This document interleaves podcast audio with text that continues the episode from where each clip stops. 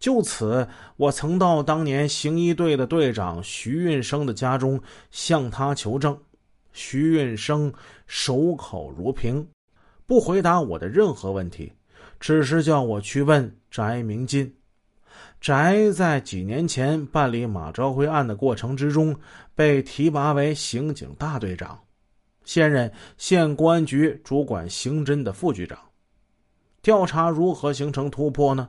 我面对的是久经沙场的刑警，要想从他们那里获得不利于自身的信息，这谈何容易？此前，法治在线的记者李文杰想通过组织渠道找到刑警邓礼进行采访，结果义城县公安局把接受采访的许可权推给了上级。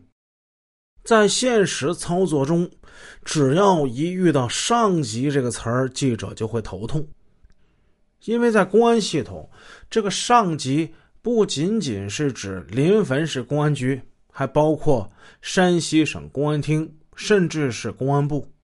逐级上报的结果，采访往往都会无疾而终。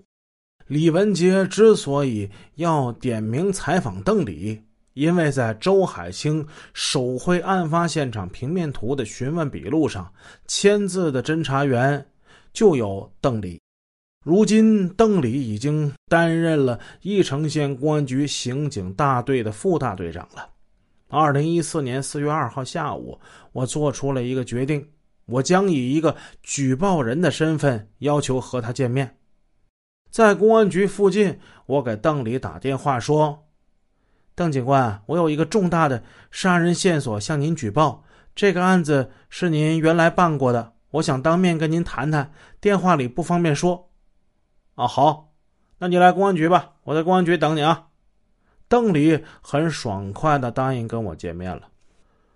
到了公安局大门口，我给邓礼打电话，他在电话里热情的指引我绕过公安局的办公大楼，从大楼东面。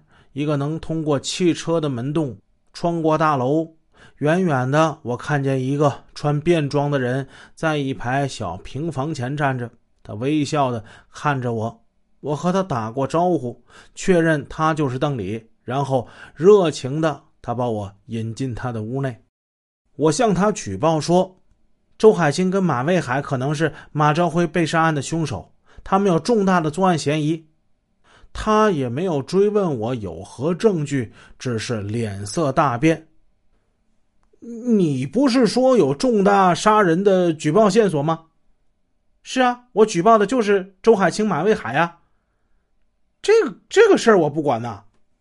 我从包里拿出了询问笔录的复印件，上面有周海清亲笔画出的案发现场平面图和询问人邓里的签名。您原来不是参加过这个案子吗？这上面不是写了您的名字吗？邓礼赌气的说：“我不看啊，你也别给我看啊，你你找我领导去。”这个是你的名字在这里啊！我手指询问笔录上“邓礼”二字，坚持要他看。他抽着烟不看我，坦坦荡荡的回答了一个字：“是。”那你说周海清当时怎么能画出这个平面图来的呢？不清楚啊，那我不清楚。你找领导啊，领导给你解释。我现在是向你举报重大的杀人线索呀，你给我举报，我不当家啊！你找我领导去，找领导不是更好吗？那领导在哪儿啊？领导在楼里边。他侧头往大楼的方向看，楼里面。那你带我去找一下呀，我去不了，你自己去找吧。那你怎么就去不了呢？我去不了呗。这时我明显表现出了愤怒。我到你们公安局来向你举报杀人线索，你就是这么个态度啊？你找领导去啊。他依然不发火，显得很平静。找领导，我现在就找到你了。你进去那个二楼第三个办公室，你去找那个翟明进啊。那请问一下，这个图到底怎么解释？我不跟你解释啊！我不跟你解释，找领导，领导给你解释去啊！自始至终，邓里呢没有发火，也没问我是谁，从哪儿来的？为什么手上会有询问笔录？为什么敢到公安局来举报周海清？他都没问。